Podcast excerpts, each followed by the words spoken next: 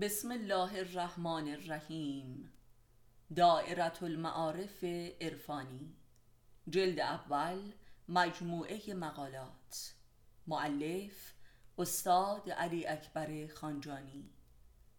فصل اول، فلسفه آدم و حوا، خودشناسی جنسی. زن سرگردان بین عشق و پول.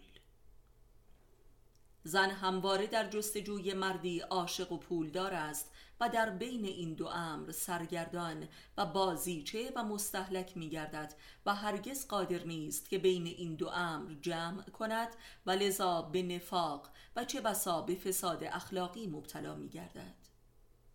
جمع بین عشق و پول مثل جمع بین خدا و خرماست و مشرکانه ترین تلاش ممکن در بشر است.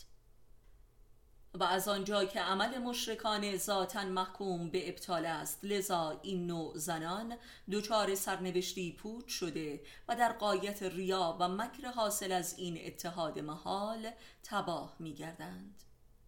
این محور شرک زنانه است.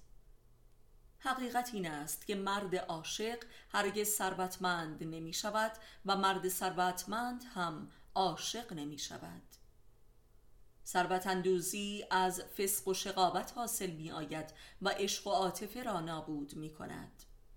به همین دلیل چنین زنانی جبران به سوی فسق و خیانت می روند و بهترین وضع ممکن را داشتن دو مرد می دانند، مردی عاشق و مردی پولدار.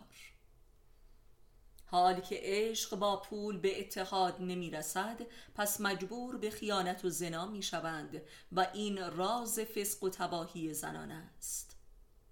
مرد پولدار را به شوهری می گیرند و با فاسقان خود در خفا مربوط می شوند. به همین دلیل این زنان هرگز میل ندارند با عاشق خود ازدواج کنند. اینان به گمان خود با پول ازدواج می کنند ولی در خفا با عشق زندگی می کنند، ولی غافل از این که مرد واقعا عاشق هرگز این نوع زنان را نمی پذیرد، زیرا عشق همواره قرین پاکی و عصمت است.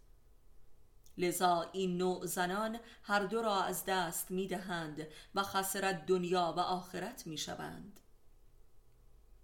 از این نوع زنان امروز به وفور می‌یابیم، مخصوصاً در کنار خیابان و اشرت کده‌ها.